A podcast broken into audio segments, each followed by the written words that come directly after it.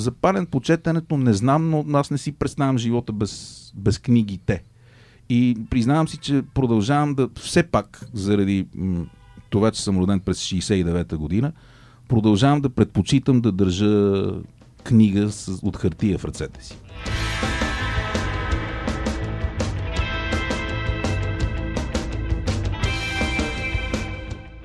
Здравейте, скъпи слушатели и читатели! За много години, за много хубави книги и много увлекателни разговори. Вие слушате първа страница, подкастът на с книги под завивките и Webcafe BG за хора, книги и истински истории. Аз съм Тем Сарабаджиева, до мен е Антон Биров, а през тази година ще продължим да ви срещаме с интересни хора от различни сфери, които да споделят с вас своите истории.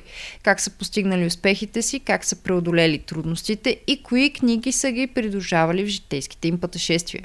От самото начало най-очтиво ви каним да се абонирате за тези истории. Как? Като се абонирате за първа страница. Има ни в SoundCloud, Spotify, Google Podcast, Apple Podcasts и всяка платформа за слушане на подкасти. Ще ни откриете, разбира се, и в WebCafe BG, където всеки епизод е придружен от статия, която ще ви бъде полезен справочник. Потърсете ни в Facebook и Instagram, чрез страниците с книги под завивките и първа страница подкаст. Важно е да отбележим едно, че този епизод достига до вас с безценната подкрепа на Спорт Българският спортен тотализатор е създаден през 1957 година и до днес целта му е да набира парични средства, с които да подпомага физическото възпитание и спорта в страната. Прави го с организирането на лутарини и тото игри в съответствие с изискванията на закона за хазарта и нормативните актове за неговото прилагане. В България има над 1500 тото пункта, които дават не само възможност на хората да печелят, но чрез тях се събират средства за професионалния спорт у нас. А освен всичко друго, спортото подкрепя и българската култура и четенето. Заглавието на епизода ясно ви казва кой ни гостува този път. Гласът на госта, който чухте в началото също. Защото по гласа ще го познаете. Той сякаш казва всичко. Това е гласът, на който му отиват и български, и френски язик, и радио, и телевизия. Познат от българските секции на BBC и Радио Франс Интернационал, предаванията Кръчталото, Голямото междучасие и моят плейлист. Гласът на ръгбито в България, на някои от най-големите метал и рок концерти у нас и гласът на емблематичното радио Тангра Мегарок, с което мнозина са открили, откриват и ще откриват любовта си към музиката. Дами и господа, той е Васил Върбанов, а вие не сте. Получи се един много литературен и ценен разговор, който записахме в легендарното студио на Тангра Мегарок. Не се очудвайте, че се споменават предстоящи събития през декември, а го слушате в началото на 2022 за ударен старт на годината. Здравей да ти казвам. Добър Преди ден. да си заспал. Много ми хареса как а, Антон казва, когато споделя платформите, казва Google Podcast. А, дъра, дъра, подкаст, след което казва и във всички платформи за подкаст. Това е изкривяването на, на съвременните хора с многото езици. Ние все пак трябва да ти благодарим, защото днес ние ти гостуваме в каютата. Острова, как го, как го наричаш общо взето? Вече се обърках. Срещнах Нямам много никаква имена. представа. А, Последния път беше острова. Кой го е? Ма в някои интервюта видях каютата. Никога не съм използвал тези думи или поне не си спомням. Мен като царство ми, а, така по-скоро. Да, да кажем за Отвори нашите слушатели, че на се за намираме в отдаята на Тангра Мега Рок и много се вълнуваме. Всъщност сме на диванчето. То е Това царство всъщност зелено може диванче. да, да има шега с това, че понякога казваме, ама това е такъв вътрешен хумор. Когато кажеш да седнеш на трона на водещия, ние се шегуваме много и с нашия порцеланов трон, който понякога е да яздиш порцелановия кон, понякога е да седнеш на порцелановия трон, който е съвсем наблизо, не е в е, това студио. Ама а отстъпваш ли си а, трон, склонен ли си? Сякаш а, не, не си склонен да напускаш зоната си на комфорт. Без значение дали говоря за физически или интелектуален. И Аз все пак Отново искам да се върна към една да, своя теза. А, това с зоната на комфорт е нещо много лицемерно. Всеки казва, аз не обичам да стоя в зоната си на комфорт. Не, не е правилно. Хората се опитват да разширяват зоната си на комфорт, което е съвсем различно. Никой не се опитва да живее наудобно. Защото комфорт, нали, означава това. Тоест, аз не искам да ми е добре, звучи доста зле и невярно. Ако ти обаче се опитваш да отидеш там, където очакваш да не ти е добре и да направиш така, че да ти е добре, това вече е съвсем естествения стремеж у всеки човек. А иначе за прословутия във френската литература възхваляван а, интелектуален комфорт, това вече е нещо съвсем различно. Предизвикателствата, които си поставяш и така нататък. Ех, обичам, обичам такива гости, които рано вкарват френска литература в разговора. Говорим си за зоната на комфорт, за това, че не вярваш в това понятие или този израз не обичам да се седя в зоната на комфорт. Обаче, сякаш си подготвим всяка ситуация. В смисъл, нищо не те изненадва. Ето, ние сядаме тук някакви странни гости и ти задаваме въпроси. Mm-hmm. И ти си готов с всеки отговор. Не е сигурно. Просто може би не сте напипали все още точния въпрос, който да ме извади от зоната ми на комфорт, но тук трябва да признаем нещо, че м- когато аз съм в радиостудио, се чувствам не като риба във вода, а като истински голям син кит в Световния океан, защото ето сега в началото на декември става точно 29 години от първия миг 8 декември 1992, когато казах здравейте в микрофоните на Радио Тангра. Това са 29 години. Аз може би, живот и здраве, ако Бог е решил, след по-малко от месец ще стана на 52. Тоест, и ако махнем първите 7 полусъзнателни години в моя живот, практически по-голямата част от моето житие и битие е минало точно в радиосреда. И обикновенно, когато участвам в радиопредавания, независимо в какви радиостанции и други, в един момент се оказва, че аз водя разговора, а не тези хора, които са ме поканили, което понякога е доста нелюбезно от моя страна, но нищо не мога да направя. Той е по-силно от теб. Аз така живея. Ти така живееш. А беше ли ти трудно, когато трябваше да преминеш от радиоформата, понеже той е много различен, в един почти подкаст формат в Тангра Мегарок? Защото нека, да, нека си кажем, в радиото, класическият тип радио, който съществува и до днес, имаш а, 10 минути време за разговор, музикална пауза, 10 минути време за разговор максимум. Беше ли ти трудно да преформатираш и собствените си навици и навиците на слушателите? Отговорът се съдържа в твоя въпрос. Аз винаги съм работил в музикално радио. В е, тази система понятието музикална пауза е забранено. Ние сме паузата. Нашият разговор е паузата. Защото никой, цитирам Кирил Маричков, създател на Радио Тангра заедно с Косио Марков през въпросната 1992, никой от нас не е по-голям от музиката. А, разбира се, аз не съм променил формата на това радио. Той и предишното имаше този формат на добре избрани моменти за така нареченото ток-шоу, защото пък в крайна сметка, ако има нещо, което може да се сравновава с величието на музиката, това в крайна сметка е общуването между хората. Защото сама по себе си музиката окей. Има много примери на създадени звуци хармонични във възхвала на Всевишния, но в крайна сметка музиката си остава едно първично и доста всеобхватно общуване между човешки същества, нали? И ако го комбинираш, то това и може би причината за успеха на телевизионното предаване Моят плейлист, защото става дума за общуване между хора, за общуване и обмен на спомени и за, в крайна сметка, музика, която пък осъществява и мост между зрителите и хората, които са на екран. Изпреварвам много въпросите, но просто ти подаваш топката така с а, споменаването на моят плейлист. Там хората представят себе си през музиката, която обичат. За толкова години в радиоефира, толкова години толкова близък контакт с музика, с музиканти, с слушатели. Случвало ли се да срещаш хора, които имат страхотен вкус за музика, но същевременно имат много личностни недостатъци? И същевременно прекрасни хора, които обаче чисто музикално могат да те разплачат. Знаеш ли какъв е проблема в този въпрос? Аз мисля, че всички ние имаме ужасно много недостатъци. Ще си позволя да направя отговор малко по-личен, ако нямате нищо против. Аз мисля, че опитът ми в тези вече две години в моят плейлист ме направи, колкото и смешно да ви звучи това, малко по-добър човек. Защото цялостната ми радио метал и пънк арогантност отстъпи до голяма степен на това да вложа своя опит, известни умения в общуването, в това да сложа на преден план така наречения главен герой в това телевизионно предаване. Моята работа всъщност е не да тласкам себе си напред с това. Е, бати, колко много знам!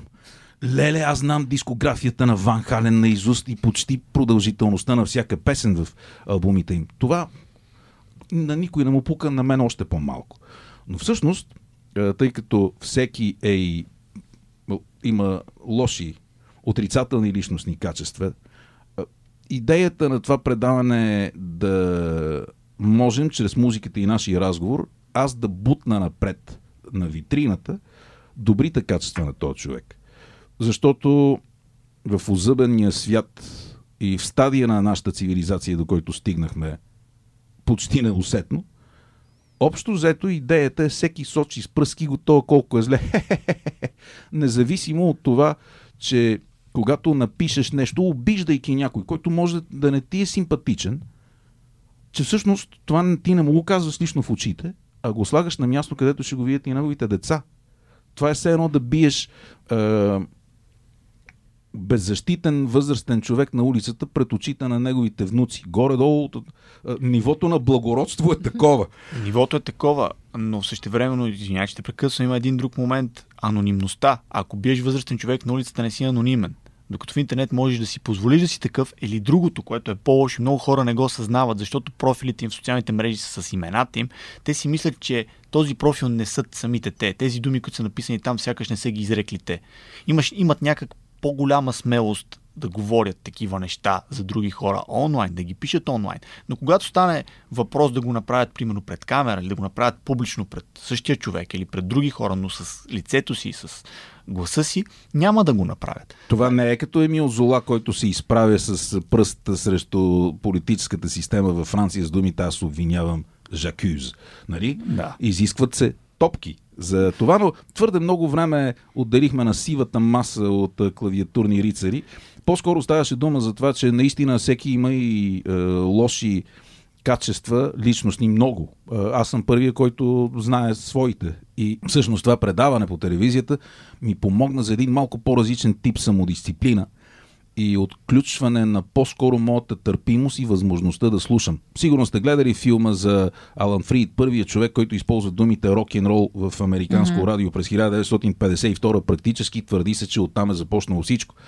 М- имаше един филм, в който, разбира се, към него закачат агент на Федералното бюро за разследвания, защото се оказва, че тази енергия в един момент се канализира именно от музиката и от възможността на много хора да се събират, да танцуват и то от афроамерикански малцинства, защото те са нали, едва 14% от населението на Съединените щати.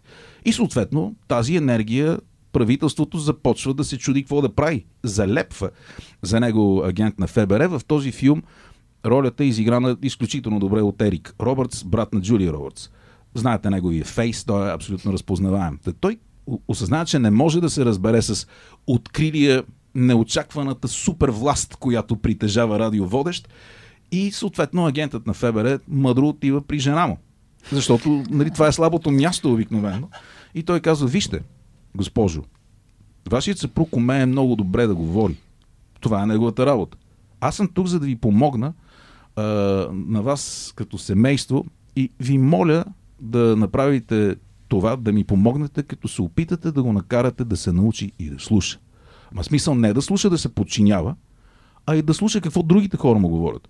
Защото а и моят опит от а, една година преподаване в факултета по журналистика и масова комуникация към Софийски университет Свети Климент Охрицки, ми показа, че всъщност ние, специално ние, българите, а, и общият ми опит ми показва, че това е един от големите проблеми на нас като общност от хора, че ние не можем да общуваме помежду си.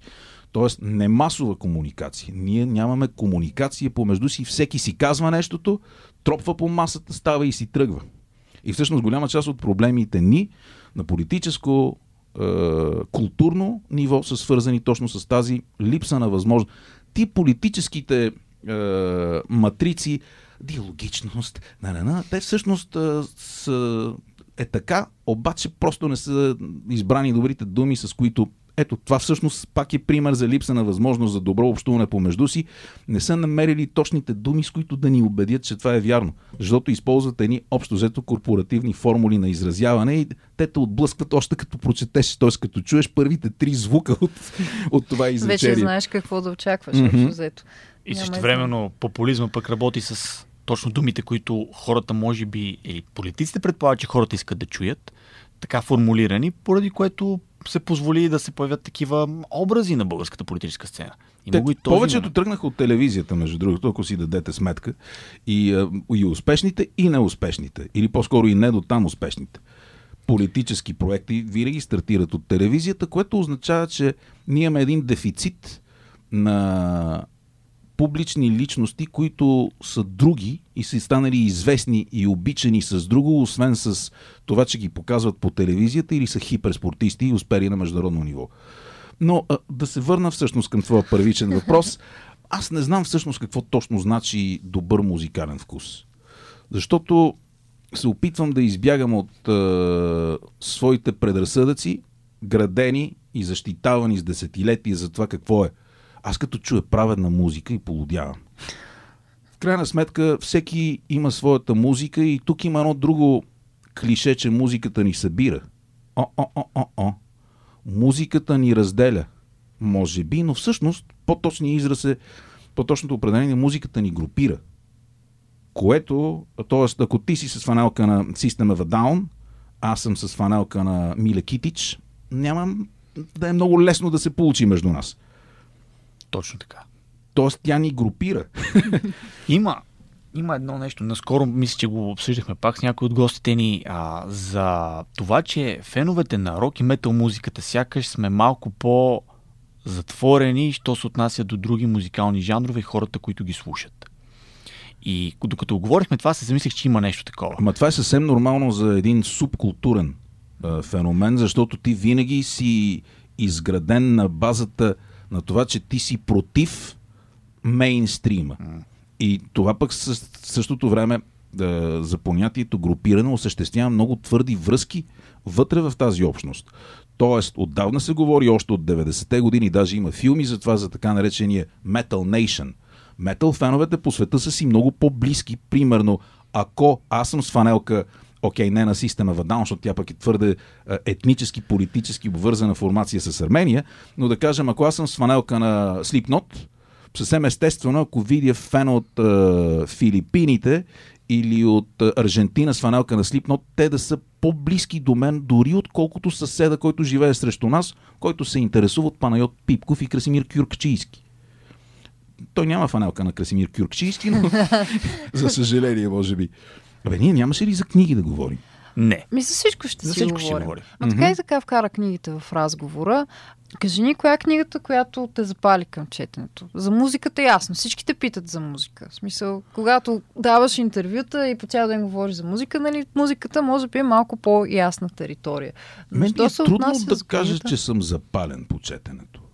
Аз, е, може би е добре да м- изясня нещо около себе си практически моето академично, моята академична подготовка, образование и дипломиране е литература. Като аз съм превел в университета хиляди страници за и то не по принуда, а заради желанието ми да упражнявам литературния превод. Най-много съм превеждал трилогията на Сартър Пътищата на свободата. Сега, Други въпрос е как са били преведени тези книги, но а, както стана ясно преди около 5 минути, аз много добре осъзнавам своите личностни недостатъци. И нали, идеята е да ставаш все по-добър и по-добър. Запален по четенето не знам, но аз не си представям живота без, без книгите. И признавам си, че продължавам да все пак, заради м- това, че съм роден през 69-та година, продължавам да предпочитам да държа книга с, от хартия в ръцете си. Въпреки а. удобството, че примерно когато четеш на телефона си нощем, дори не е необходимо да палиш нощната лампа и да светиш в очите на, на съпругата си или на който е до теб в леглото. Това, това прекрасно усещане да държиш просто книгата mm-hmm. в ръце. Аз имах библиотека, която си бях сковал в най-малката стая у нас, в туалетната, където освен задължителния трете de morphosyntax на френски, имаше много различни книги, защото всъщност там е мястото, където Еди Ван Хален свири на китара, защото никой не го притеснява. Аз съм прочел голяма част от книгите си там. Но Кои... създаваш впечатление, че си запален, защото винаги направи ми впечатление. При разговор винаги правиш литературни препратки. Така ли? Не знам дали се усещаш, не. но наистина правиш литературни препратки. Вижте, аз съм израснал и животът ми е, е минал срещу кинодружба днес Одеон. А, аз никога не съм обичал е, голямото събиране на страшно много хора, в които се надвикваме, защото дрънчи дискографията на Слеер или на Металика, групи, които обожавам. Но е, това седене отстрани да вадиш е, пепел от цигарите на другите от а, своя коктейл от водка с а, швепс и, и се чуеш какво правиш там. А, винаги съм предпочитал да прекарвам времето си а, с книги или а, в това кино. Гледал съм всичко по 80 пъти. А, така че, може би е съвсем естествено.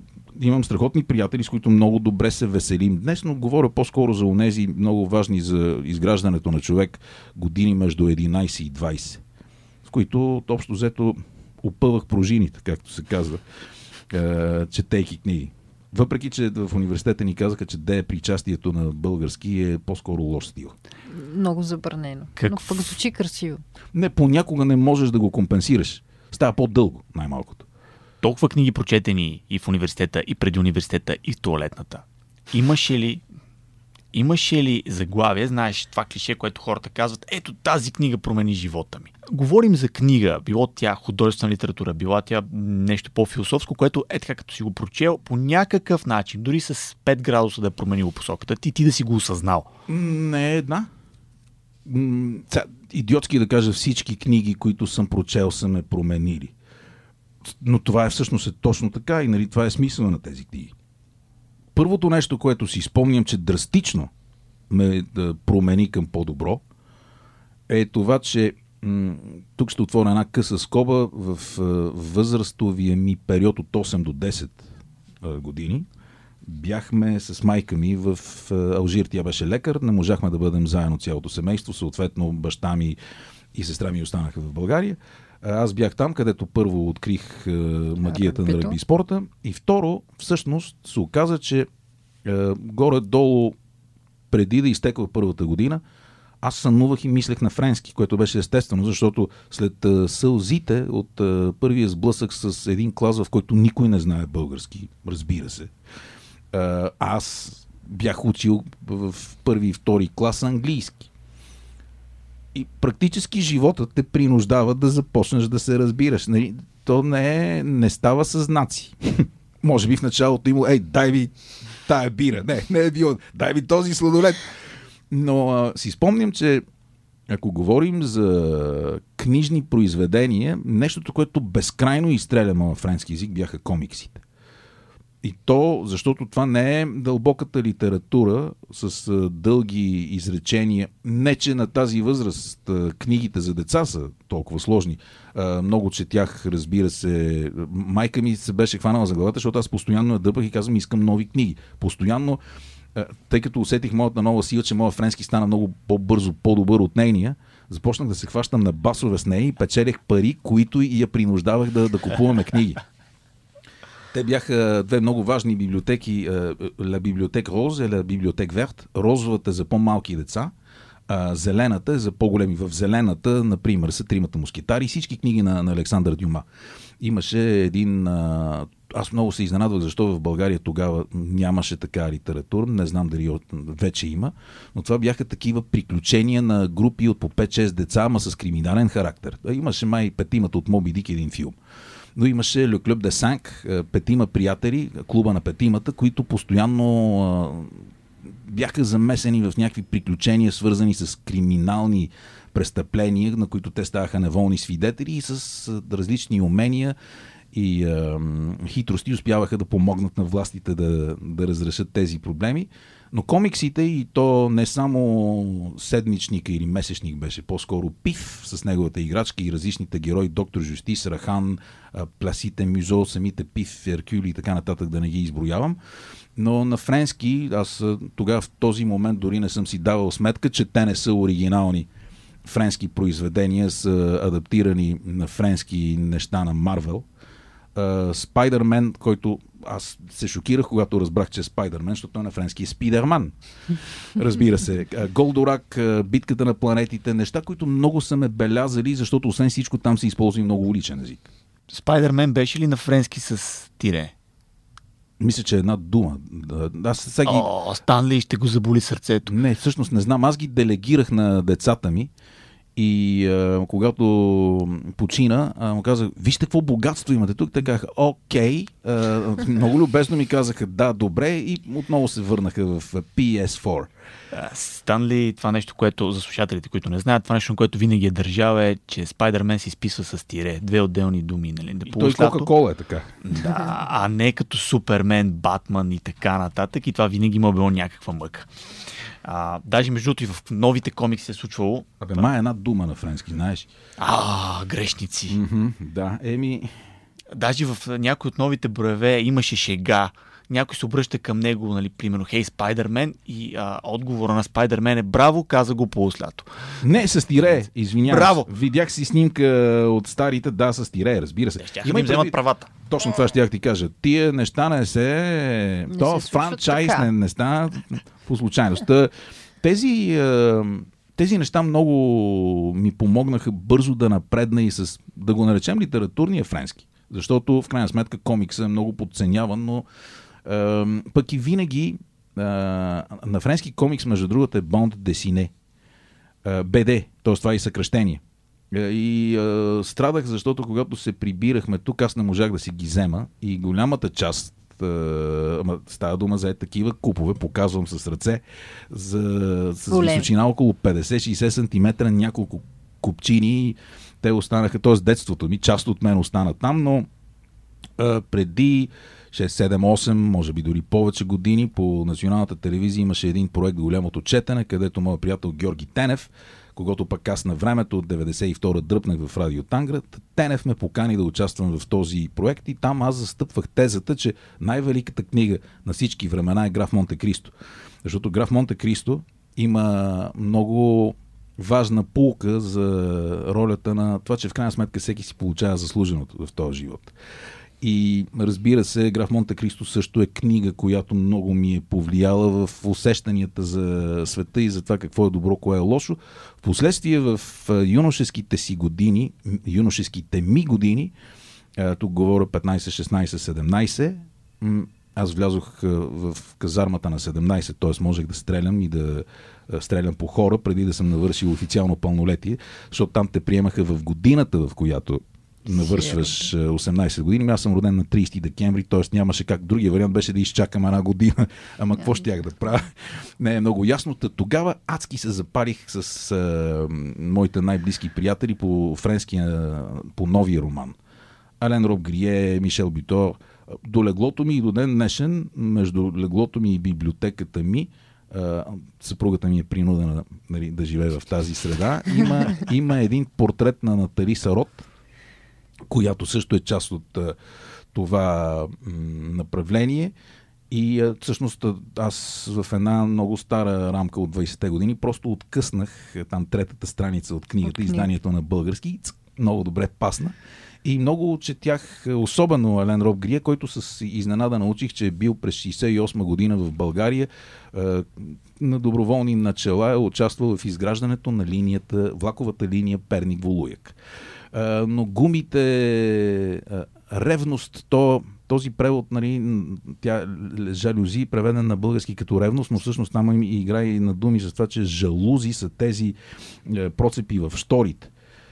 Разрушаването на сюжет, е, да, жалузи, ако се сещате как започва Апокалипсис сега, Мартин Шин, бащата на Чарли Шин, е, докато се чува The End на Дорс, той в едно отцветено силно в оранжево-жълто а, помещение, което очевидно е неговата стая. Първата реплика в а, Апокалипсис сега, той разтваря с пръсти жалузите, поглежда навън и първата реплика е Сайгон. Е, играта на асоциации може да продължава безкрайно. Всъщност, разрушаването на понятията сюжет, герой, които са целите на новия роман, ми се струваха адски интересни. Тогава, на 15-16 години и а, ние си играехме на това ето ти пет думи, напиши разказ с моите приятели. А, разбира се, едно е да четеш, друго е да пишеш. Обикновено беше колосална трагедия това, което се получаваше, но какво очакваме от 15-16 годишни фенове на Exploited и Slayer? Помниш ли някой от разказите си е въпрос? Не, естествено, че не. И слава богу. Жалко. Защо? Това е загубено богатство.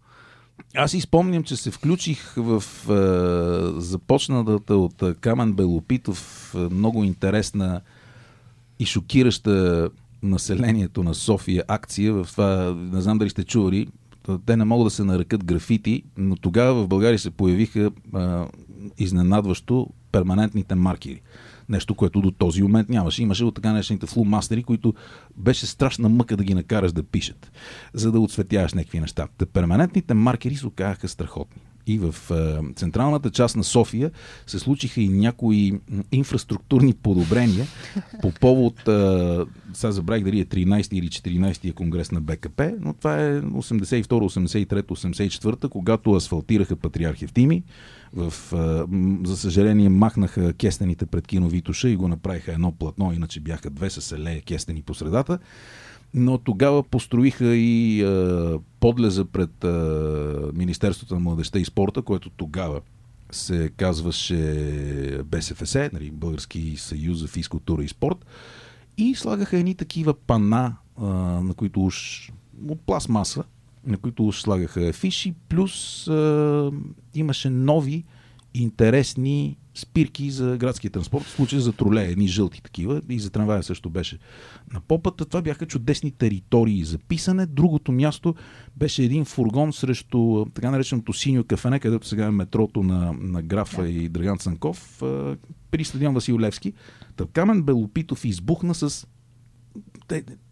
Те се наричат български графити, защото всъщност нямаше спрейове тогава, с които можеше да се прави това. Плюс това да пишеш по общинска собственост, значи да рушиш народна пара. И това беше, ако те хвана милиционер, можеше да ти опъва ушите и, и, по, и повече. Не само ушите. Да.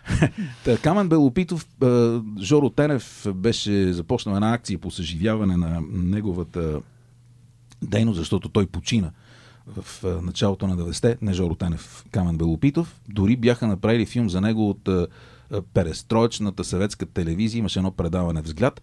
Та това бяха отгрухтява и надясно. Такива необясними думи за сивия комунистически човек. Лъжица срещу Перник, клуб, клуб Римско пране.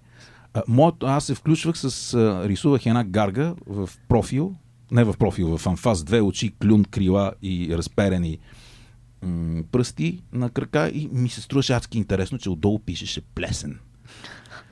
А и това нощем Еми... под прикритието на нощта, защото тока спираше, разбира се, цак-цак. Бях, а, между другото, в последствие най-веселият графит такъв на спирката там беше първия бар петък. Това е преди да стигнеш от тук, ако тръгнеш от Попа посока университета вляво, преди да пресечеш Гурко, на тази спирка на тролея. Това, винаги адски ме размива, като сета някой беше написал не пийте вода, в нея се шибат рибите. Фиш много се смя, певецът на Меридиан, каза It's all very true, Васил, it's all very true. Мислиш ли, че някъде по някоя фасада останала някой от твоите гарги? Не, разбира се, че не. Всичко вече е... Трети лъч на метрото. не, виж, ние говорим за нещо преди 35 години. Те затова си признават, давността вече е изтекла. Това е предизвикателство, ако някой някъде все пак открие. Френската вълна в моите любими книги продължи, разбира се, и в университета, където освен тези а, м- освен тези преводи, с които се занимавах, разбира се, основната част, освен да учиш френски, старофренски, латински, литературата, френската литература е много съществена част. Изпреварвам събитията, аз завърших с дипломна работа на тема Фантастичното в театъра на Борис Вян. Борис Вян не е много популярен с, с театъра си. По-скоро с преведените и в България, и то доста цензурирани, както се оказа, червената трева и, и така нататък. Но а, аз даже не знам всъщност дали в последствие някой е превеждал театъра му Мисля, на български.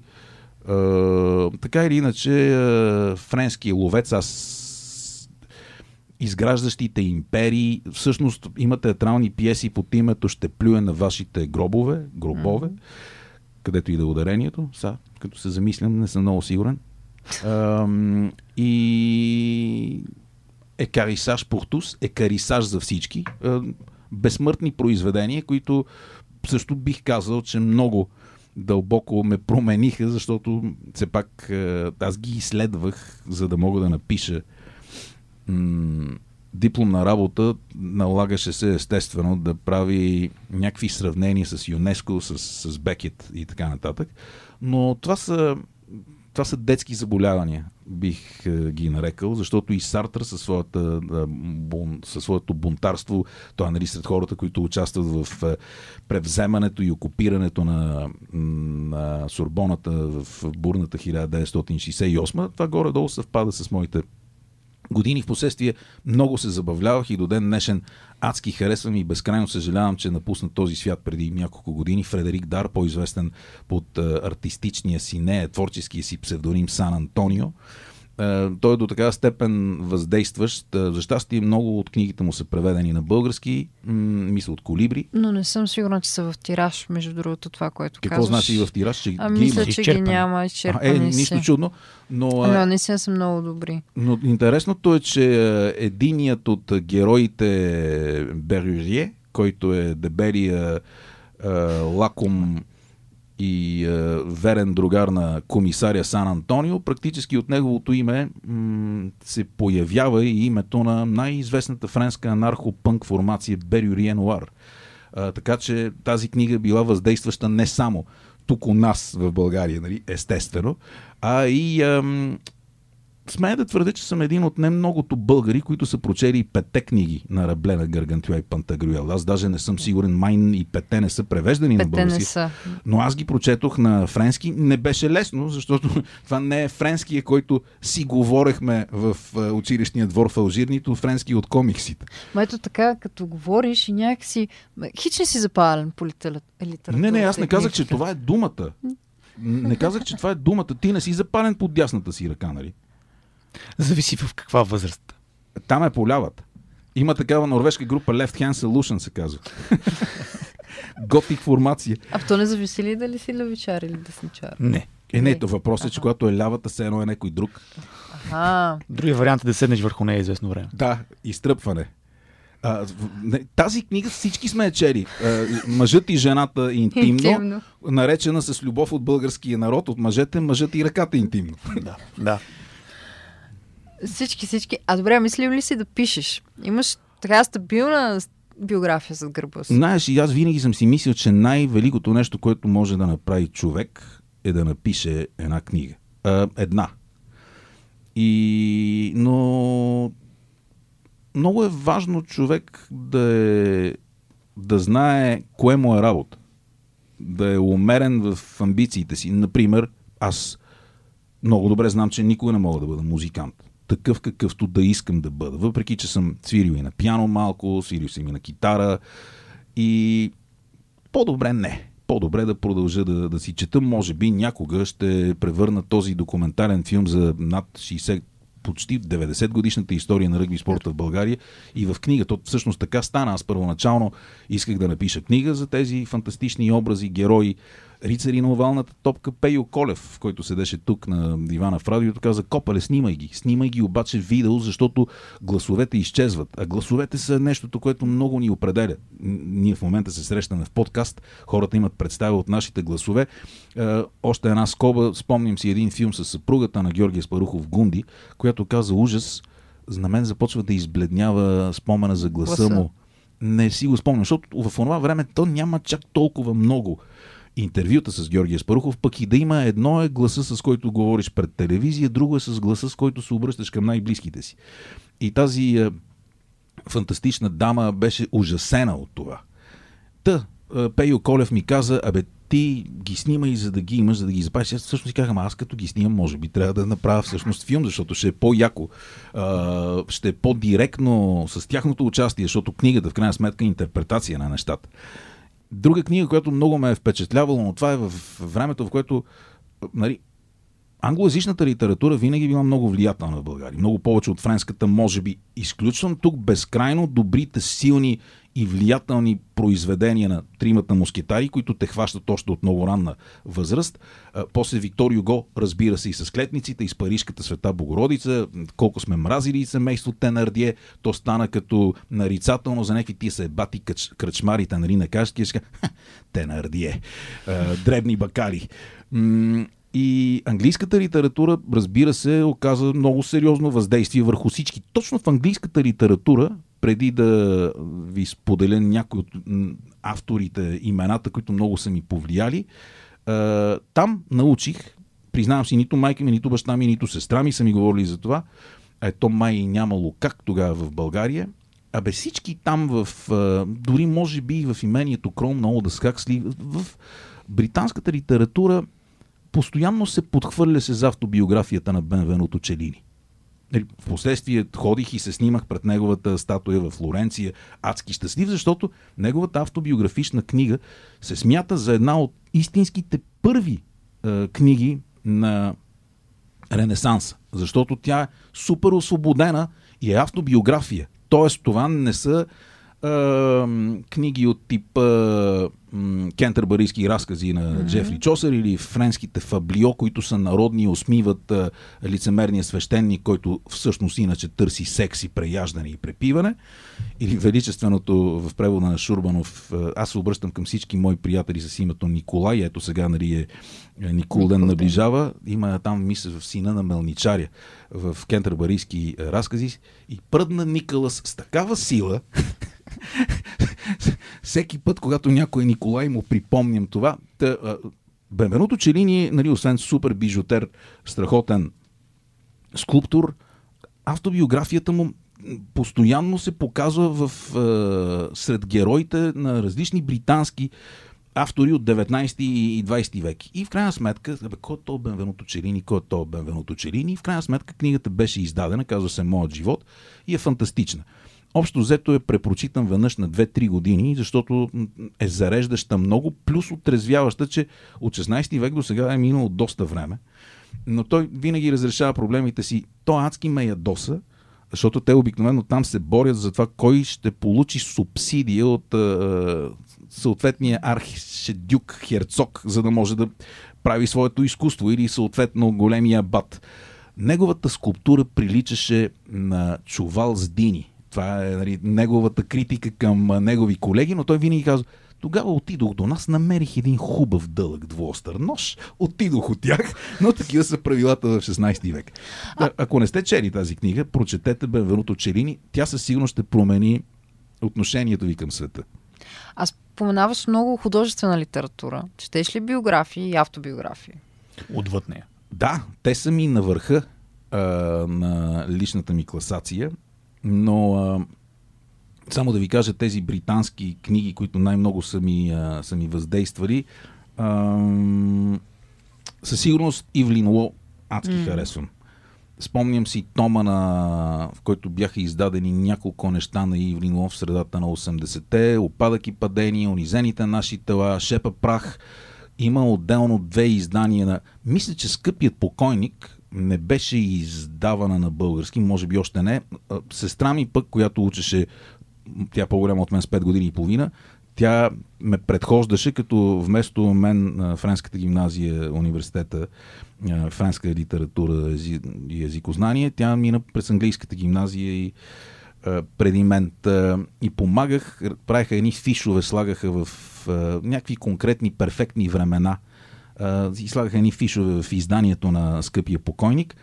Та, аз си помагах, защото това беше много неприятна така изискваща време и пипкава. Пипкава работа всъщност, това е думата. Пипкава работа. Та, аз си помагах и без да искам прочетох книгата на английски. Но много харесвам, разбира се, имението, не имението. Завръщане в Брайсхед, разбира се. А, обърках се от имението Кром. А, завръщане в Брайсхед, Себастиан Флайт и а, в- сериала, който даваха след това по националната телевизия с Джереми Айрон също е фантастичен. Но а, без съмнение развейте още знамена. На английски е Put Out More Flags. А, корицата, в- тя беше джобно издание на български, беше Union Jack, флага на Великобритания, с две щипки закачен на един простор. Впоследствие, между другото, нещо подобно имаше в албума Euthanasia на Megadeth с едни бебенца закачени от една жена с е, кърпа на главата на един простор. Там имаше едни фантастични децата Конари, които бяха е, и до ден днешен. А и по- всъщност заради това научих, че думата revolting на английски какво означава? Защото те са revolting kids. Аз мислих, че те са бунтари. Не. Толкова са отблъскващи, че... А, всъщност да не разказвам книгата. Нека да прочетат. Ивелин Ло има една фантастична реплика, която е оправдание със сигурност за голяма част от а, десетилетното ми пиянство с приятели. А, мисля, че в завръщане в Брайс Хед виното сближава симпатиите между хората. Е, не е ли така? Така е. Така е. Разбира се, има доста индоевропейски сватби, които завършват с, след прекомерна употреба на нискокачествен алкохол в опит на брат да забие брат в слепоочието на своя брат. Историята познава такива случаи. Много. Дори успешни много. опити. Било е, е и ще И бъде. ще бъде. А биографите, да те върна на биографите, защото тук се преплитат в някаква степен и а, музиката и литературата могат да се преплетат, тъй като много музикални величи издаваха свои автобиографии. Ти каза колко ценно е, преди 10 на минути някъде го спомена, колко ценно е според теб един човек да напише една книга. Мгм. И много музиканти правят това. Те напишат, пишат една книга, която после феновете им и не само феновете им поглъщат жадно. Защото тук говорим за богати, богати истории, живот с много събития. Кои са биографиите, които са ти оставили най-силен отпечатък? В последната година и половина прочетох пет биографични книги на големи ръгби хиени. Автобиографията на Джона Ломо, който е най-голямата суперзвезда, той е от е, происхода му от Тонга, но всъщност е новозеландец, почина преди 6 години, едва на 40 годишна възраст, но той е най-голямата, суперзвездата на ръгби спорта. Там даже има автограф от а, него някъде. Камен Рипиев ми го даде. Автобиографията му е забележителна. Уил Гринвуд, който е световен шампион с Англия от 2003, две години след това беше в Перник на един благотворителен ръгби матч. Всички пернишки лъвове се мятахме. Свалете световния шампион. Та, Една от а, последните му книги а, е сборник от негови статии, писани мисече за Телеграф, но не съм сигурен вестника, но това няма значение. Но всъщност български ръгби спорт практически за първи и за сега и последен път участва на, такова, на такава световна сцена, защото книгата е озаглавена Bulgarian Bruises and Other Stories. Дали български синини и натъртвания. Мурат Буджелал, който е много интересен човек, свързан и с литературата и комиксите. Е, Той е френски издател е, с Едисион Солей, т.е. издателство Слънце. Купува правата на много от е, френските комикс герои от 70-те и 80-те, включително и русокосия Дивак Рахан.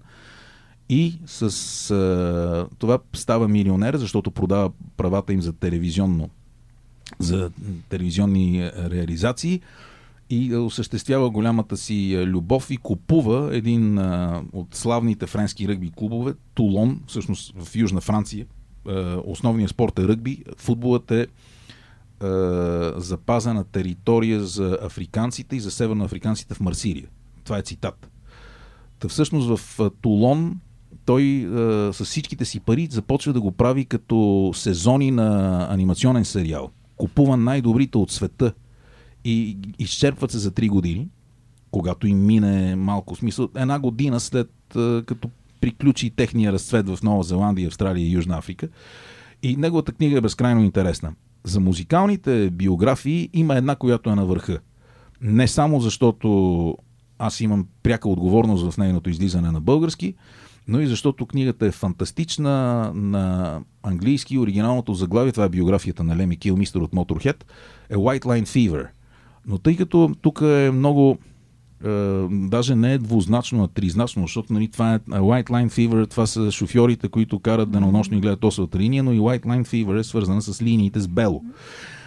А, Мони Панчев, моя стар приятел и вечен колега тук в радиото, имаше издателство Махалото, което беше посветено точно, точно на такива биографични книги. За съжаление, тъжен край, банкрут на това, въпреки че те искаха заедно с съпругата му Мария Панчева, имаха коректор, редактор, всичко се правеше както се случва. Издадоха и Чука на боговете, книгата за Лед Зепелин, Даото на Уири за Уири Нелсън, Скар Тишу, Ред Hot Chili Peppers, списъка е много дълъг да не ги изреждаме. Не правим реклама, защото те вече не съществуват, и книгите ги няма. Та книгата беше преведена на български Моят живот. Аз казах, е, ама това е на Бенверуто Челири. Но всъщност Леми Кил Мистер Моят живот е идеално. И а, аз а, го натисках Мони да издаде тази книга. Дадох му а, копие. Бях го взел от а, издателството. Бяха ми го изпратили. Той си да проведе преговорите, разбира се. А, принудих най-добрият човек в България, който може да преведе такова нещо с всичките подводни камъни на тази по-различна реалност. Насо Русков, аз го редактирах, Мони го издаде. И Леми Килмистър, Моя живот е фантастична книга, която сега не мога да си я намеря нито на български, нито на английски. Иначе, много харесвам издателството на Хенри Ролинс. Uh, то е с неговата Издателството му носи името на неговата рождена дата. 2.13.1961. Те нали пишат на обратно. Първо mm. месеца после, т.е. той е роден на 13 февруари 61. Оттам излезе автобиографията на Иги Поп, I Need More, която е адски интересна. Няколко книги на самия Хенри Ролинс, които са биографични, за Black Flag и за самия Хенри Ролинс. Аз ги подарих на, на мои близки приятели тук от радиото, защото а, ми се струва, че, примерно, Александър Бояджиев, певеца на Last Hope, и водещ тук в радиото, не можеше да не прочете Now Get in the Van или uh, uh, See a Grown Man Cry, Now, now Watch Him Die. Това са безсмъртни книги. Um, трябва да си призная, че от българските такива, защото за българска литература почти не сме говорили, т.е. изобщо не сме говорили, безкрайно, безкрайно съжалявам, че ги няма и може би няма да бъдат преиздадени поредицата от три книги за бандараците и штурците на Румен Янев. Той Петър Цанков ги издаде а, в началото на 90-те с неговата рекламна агенция. Говорих с него, Петър Цанков, знаете, барабаниста и на бандараците, и на штурците, фантастичен композитор на театрална музика, а, капитан в истинския смисъл на думата. Тези книги са написани изключително добре. А, за нашата културна памет, за родовата памет, нали, да не навлизаме там, но за нашата културна памет и то за рок-н-рол и за градската памет, ама не онова изтрито от съдържание вече градската култура. Това е твърде хипстърско за моя вкус. Та, книгите на Румен Янев са фантастични. И а, сега разбирам, че излиза книга за Воев. Да. Обаче още, още не съм я е прочел. Но от а, българските книги ми се струва, че е задължително да кажа, че чета много български книги. Много ми харесват а, новата книга на Александър Секулов, а, Жена на вятъра или Жената на вятъра. Жената. Много ми хареса на Захари Карабашлиев Опашката, която май даже Темс ми изпрати. Сигурно съм. Беше много хубава. А, Интересно е, че харесвам и Георги Господинов и Радослав Парушев. Сега даже като свършим ще отида да си купя новата книга на, на Парушев. Интересното е, че те май помежду си не се харесват много. А, но това всъщност е друга тема. Градски спекулации. Друга Някои тема... от тях не се харесват много, но то всъщност в България всеки пише книги. Ето Цветарина Цветкова се радва на успех. Дори Самуил Петканов пише книги, mm-hmm. което е много интересно. Ако трябва да правя класации обаче, от типа моя плейлист от 10 към 1, в българската литература на първо място за мен за винаги си остават задочните репортажи на Георги Марков. Никой не го е казал за то Кенев. Не бих използвал тази дума, по-скоро този мътен кладенец, в който аз съм роден, израснал и се надявам да продължавам да живея. Този мътен кладенец с много прости и ясни и разбираеми от всички думи – което вероятно прави задочните репортажи толкова опасни и затова те все още не влизат май в българската образователна система. Практически има две книги, с които аз започвам всяка нова година. Всяка година. През януари, когато мина лудницата на празниците, на 11 януари, защото на 10 е, празнуваме рождения ден на съпругата ми, на 11 аз започвам с те, годината с тези две книги, като обаче не винаги започвам с едната и продължавам с другата. Това се сменя. Едната е на Георги Марков за дошните mm-hmm. репортажи, едните за дошните репортажи, за да се приземя и да нямам някакви фалшиви иллюзии. И задължително прочитам отново автобиографията на е, Луис Бунюел, Аха. която не беше до последен До последен дъх. До последен До дъх. последен дъх. До последен дъх е Това беше от филмовата колекция на Колибри, нали? Да. до последен дъх е филм с Белмондо от 50-те Не, не, години, не, не, където има великата фраза, те го застрелват накрая. Моят последен дъх се казва. Последен дъх. Моят последен дъх. Последен дъх. А до последен дъх Абу да суфля, а, нали, накрая го застрелват. Там едно момиче, шведка с къса коса, която продава вестник, а, не Нью Йорк Таймс, а Financial Times, може би. Някакъв а, американски вестник беше по улиците на Париж, филм е черно-бял. Тя май го предаде тя на полицията. Белмондо и го застрелват. Там е неговата фраза. Какво очакваш от една жена, която си слага лак за ногти на краката? Това е един добър преход към финала, защото Мгм. времето напредва и е Така време е. за блиц Ще въпрос, дойде камен или които блиц въпроси... А, извинявам се. Щях да забравя, но това е книга, която наистина много приятно ме изненада. Давай. Стефан, Давай. Стефан Копартов, когато капят кестените. Коспартов. Коспартов, извинявам Да. се. Да. Тази книга съм я чел само веднъж, когато излезе, това беше преди 4-5 години. Но тази тема за мен е безкрайно важна, защото големият длъжник на българското общество е българското киро. Е, Това е една теза, която не спирам да повтарям. Толкова тежки поражения върху българското обществено съзнание за това, кое е добро и кое е лошо, колкото филма на всеки километър нищо не е нанасило. Защото там тия са добрите. Филма е направен изключително добре. Хитреца от народа Митко Бомбата, красивия е, екшен герой Бате Серго Стефан Данаилов, в същото време баланс Велински не е лош, така че за да може да се гледа филма, но в същото време категорично е ясно кои са добрите, кои са лошите. Е такъв филм, който да изтрие тези погрешно наслагвани в продължение на десетилетия в поколения българи тези, такъв филм никога не е правен. Епизодични филми с жертвите, да, окей, терора, червения. Но, но всъщност тук има и нещо друго, което филмите може би също трябва заедно с книгите да кажат. Ние се крием през цялото време за думите революция, преврат. Не, става дума за окупация. Включително и културна окупация, което е още по-страшното. Не политическа, не економическо заробване, а културна окупация, което съсипва постиженията на тази млада нация от... Е... Ония лав, нали, нали сте го чували? Това, което дядо ми е създал, вие не може да го обоядисате. Е, това, което народът на България създаде на всички нива, обществено образование, строителство, всичко, за което може да се сетите, за някакви си, да, да го почнем от 85-та до 45-та, колко 60 години, за 60 години те го отрепаха за една.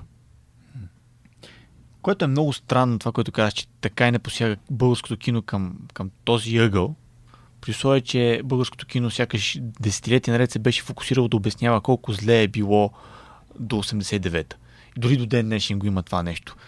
Толкова това влияние на, на колко гадно ни беше по време на соца, творци, творци, творци. Имам чувство, че нашето поколение, тези кинотворци от нашето поколение, които сега идват, те ще са тези, които а, ще престанат да се занимават с тази тема, защото те вече имат други неща на главата си. Знаеш, и, между другото, извинявай сега, че аз те прекъсвам, но а, Соца, той по собственото си време е създал филмите, които показват всичко. Просто хората трябва да ги гледат. Соц носталгията, която някои изпитват, ами пуснете си няколкото а, филма от поредицата на Баш Майстора. Или пък а, този а, двойникът, Мгм. Колишева пуснаха чушки. Как по, до обяд щяха да свършват, казва тя. Е как нали сме рая и градината на Европа? Как така пуснаха чушки до обяд щяха да свършат? Нали имаше всичко. Как е минало това?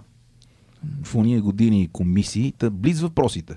Блиц А, въпрос. Хайде да близа въпросите. Много е приятно ти да водиш. Аз нямам нищо пр- против ти да започнеш да завладееш разговори. Сега да на тези Тоест, близ аз да ви въпроси задавам трябва близ да въпроси. си Не, не, не. Да съм истински блиц. Не, Да не. си истински блиц. Има ли концерт? Това блиц ли е пак? Блице, Блице. който много искаш да посетиш, т.е. на банда, която много искаш да посетиш, да видиш, да чуеш на живо, но не си имал възможност до момента. Не.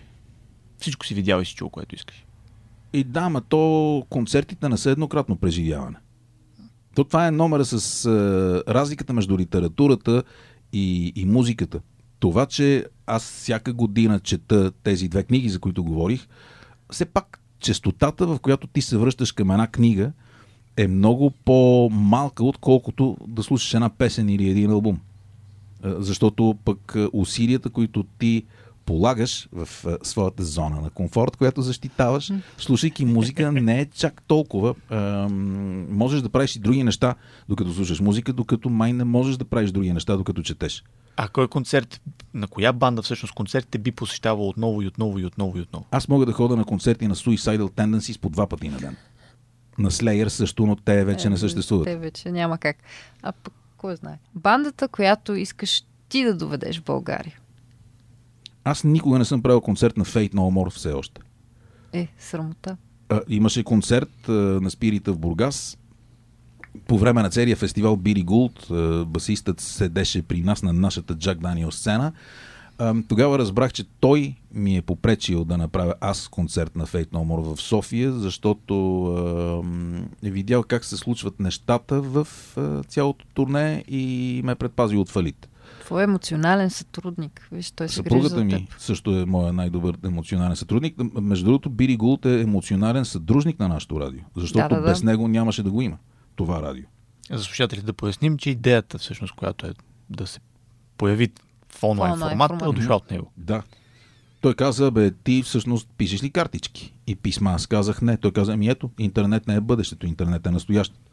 Между другото, името му стои ето тук, точно пред нас в студиото. Така ли? Да, точно Да. сега го виждам на, на, А на студиото се казва Никола Стойнов, все пак, който е жив и здрав, но С това може да се разделим с две пожелания към теб. Първо да сбъднеш а, мечтата да доведеш Fate No More. Ти в България, аз не съм казал, че това е мечта.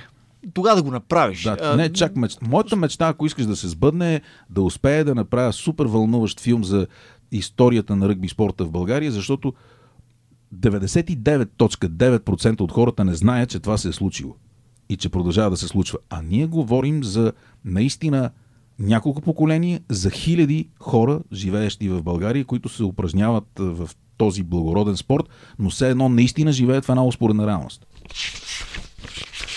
Това беше всичко за този път от първа страница. Нов епизод очаквайте на всеки две седмици, винаги в четвъртък. Междувременно, чуйте и другите предложения на WebCafe BG. Подкастът Хедонисти, посветен на хубавите неща в живота, както и тихо филмът започва, който е рай за всеки киноман. И не забравяйте съвета на госта ни.